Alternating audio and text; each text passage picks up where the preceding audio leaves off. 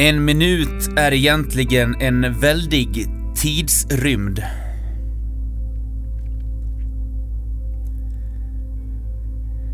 Den börjar nu. Tio sekunder. Dessa sekunder. Ser du hur länge de varar?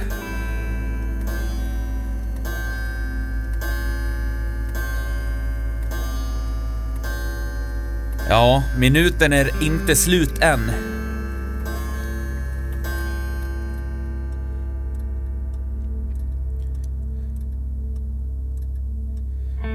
Äntligen, nu är den borta.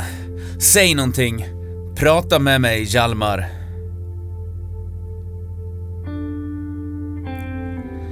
Och eh, så går vi vidare med Sofisten del 5. Ett eh, nytt land, nya gränser. Jag kunde höra insekterna kräla långt där nere i marken. Och jag kände hur det kliade i hela kroppen. Den fuktiga sängen var kall mot min nakna rygg och solen hade precis gått upp. Kroppen började skaka. Jag frös och en obeskrivlig ångest kom över mig. Som om jag förlorat något av enormt värde. Jag höll upp händerna och begrundade dem. De var smutsiga och helt obekanta. Och när jag rörde på fingrarna kändes det som, som om de inte var mina egna. Det var nästan som om någon annan styrde mig. Och jag var mer eller mindre tvungen att koncentrera mig för att kunna öppna och stänga handen. Så här kunde jag inte fortsätta att leva. Minnesbilderna från igår var för våldsamma. Jag skulle aldrig kunna gå vidare från detta. I alla fall inte med vettet i behåll. Jag behövde medicin illa kvickt. Annars skulle jag med största sannolikhet dö. Nedanför sängen låg gårdagens spya och den stank, men jag var alldeles för paralyserad för att kunna göra något åt det nu. På nattduksbordet stod en halvdrucken, varm öl. Det var min räddning. Mitt rep som skulle dra mig ur detta slukhål som bildats runt mig, som utan tvekan skulle dra mig ner i avgrundens helvete, där bara rent lidande existerade. Jag svepte i mig flaskan utan att tveka och sakta men säkert spred sig lugnet genom mitt blodomlopp. Och allt verkade inte längre vara så farligt. Som om jag nyss vaknat upp på en badring i Thailandbukten men haft turen att bli räddad av en fiskebåt. Så stor var lyckan, i kontrast till nykterhetens förtvivlan, att när jag fått i mig allt som fanns kvar i flaskan kunde jag se på gårdagens katastrof som om den bara var en intressant erfarenhet Jag kollade igenom plånboken och gissade att det saknades ungefär 2000 baht. Jag tänkte... Mm, det var väl så mycket det kostade. Det är ändå rätt billigt.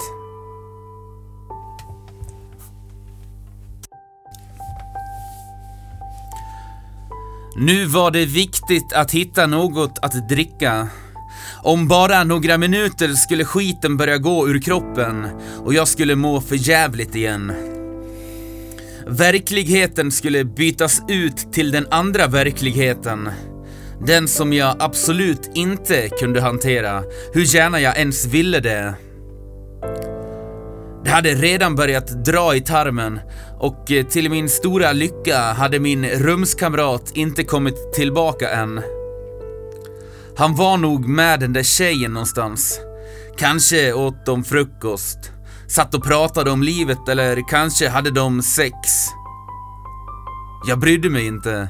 Jag slängde på mig kläderna och sprang ner till receptionen och köpte två stora starka öl. Jag svepte den ena och gick sedan och satte mig i lobbyn. Och eh, det var där min vän hittade mig. Eh, jag var inte särskilt berusad, men jag minns så tydligt hans blick. Det var som om hela hans föreställning av mig förändrades på bara några ögonblick och jag kände hur hjälplös och patetisk jag var. Jag kunde inte bete mig. Och jag hade nyss betalat en hora. Efter mycket trilskande och tjafs blev jag så nykter igen och vi började träna. Vi deffade och köpte gymkort. Var ute och gick i den smällheta solen och köpte en fiskeresa som egentligen bara blev eländig. Solen var obarmhärtig ute på det öppna havet och det spelade ingen roll om man hade tröja. Har aldrig i hela mitt liv bränt mig så förbannat hårt. Det var som om någon slängt kokande vatten på min rygg. Smärtan var fruktansvärd. Dagen efter drack jag ett par öl och det slutade där det så ofta brukar. Minnesförlust och oro. Men efter det gick det rätt bra. Vi drog vidare till Australien och där var det till en början mycket harmoniskt. Vi tränade regelbundet och lagade mat, mest omelett. Och livet var rätt bra generellt. Vi bodde i ett hus som vi hyrde av, ja, av olika anledningar som jag inte kan gå in på. Vill inte hänga ut folk som förmodligen inte vill ha något att göra med den här podden. Jag kommer inte heller ihåg i vilken stad vi var. Men när vi satte oss på bussen till Sydney spårade det ur igen. Det var som om kroppen förberedde sig på ett oväder. Redan när vi packade våra väskor råkade jag se en flaska sprit. Jag hällde i mig några klunkar och tog med mig resten av buteljen. Det var förfärligt älskvärt. Jag stal den med andra ord och när vi kom till Sydney ville jag hoppa fallskärm. Tur nog så blev det aldrig så. Det var för långt och krångligt att genomföra det. Vi gick på bio, besökte operan och eh, käkade mat på restauranger. Jag höll det på en vettig nivå och det funkade rätt bra.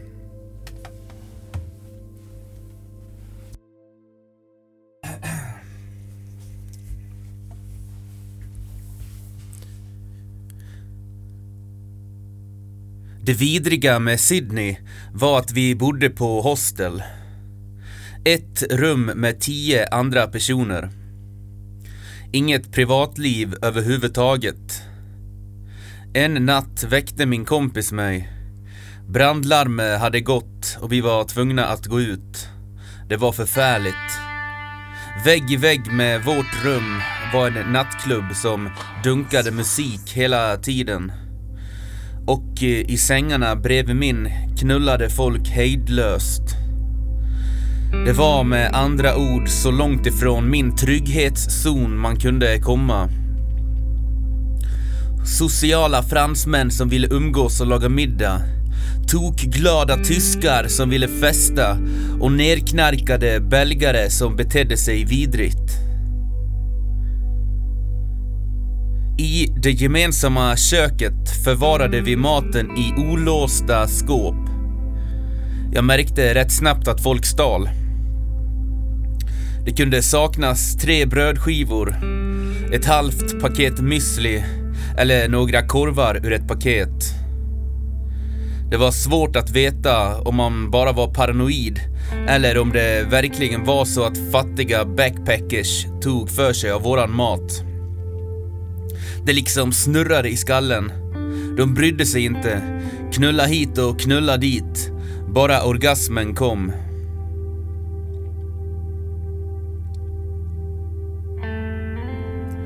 En dag bestämde jag mig för att stanna hemma på rummet. Min eh, resekamrat drog ner på stan. Direkt efter att han gått gick jag bort till snabbköpet och fixade en halv liter Jack Daniels. Jag svepte hälften av flaskan på väg tillbaka till hostlet och somnade direkt efter att jag lagt mig i sängen. Medvetslös och lugn igen, som om inget otrevligt någonsin existerat. Jag vaknade av att min kompis ruskade om mig. Han hade hittat flaskan och var riktigt förbannad. Jag som fortfarande var rejält berusad blev också arg. Så pass att jag packade ihop mina grejer, fixade en taxi och drog därifrån. Problemet eh, var att en stor musikfestival skulle äga rum i Sydney om några dagar. Så nästan alla andra hostel och hotell var fullbokade. Jag åkte runt med taxichauffören i säkert två timmar innan jag lyckades hitta ett rum. Det var ett fint hotell, dyrt som fan, men jag fick bara bo där en natt. Dagen efter och tio dagar framåt var det fullbokat. Det var dock helt underbart att få ett eget rum. Och dessutom ett så vackert rum. Det var helt nyrenoverat, luktade fortfarande målarfärg, som om de japanska gästarbetarna precis lämnat hotellet för bara några timmar sedan. Jag låg i sängen och drack min whisky. Fullkomligt lugn och trygg. Trots att jag nyss bråkat med min bäste vän, lämnat honom utan att säga vart jag skulle, full och odräglig och i ärlighetens namn helt inkapabel att ta hand om mig själv. Jag brydde mig inte. Jag hade logi för natten och rätt mycket sprit kvar. Men jag kunde inte få igång TVn. Jag fipplade med fjärrkontrollen men inget hände. Så jag gick ner till receptionen och bad om hjälp. Receptionisten följde med mig tillbaka till rum 1201 och han fick snabbt igång TVn. Jag la mig i sängen och somnade.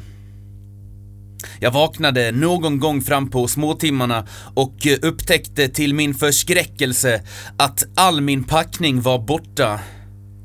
Exakt allting var puts väck och jag hade börjat nyktra till.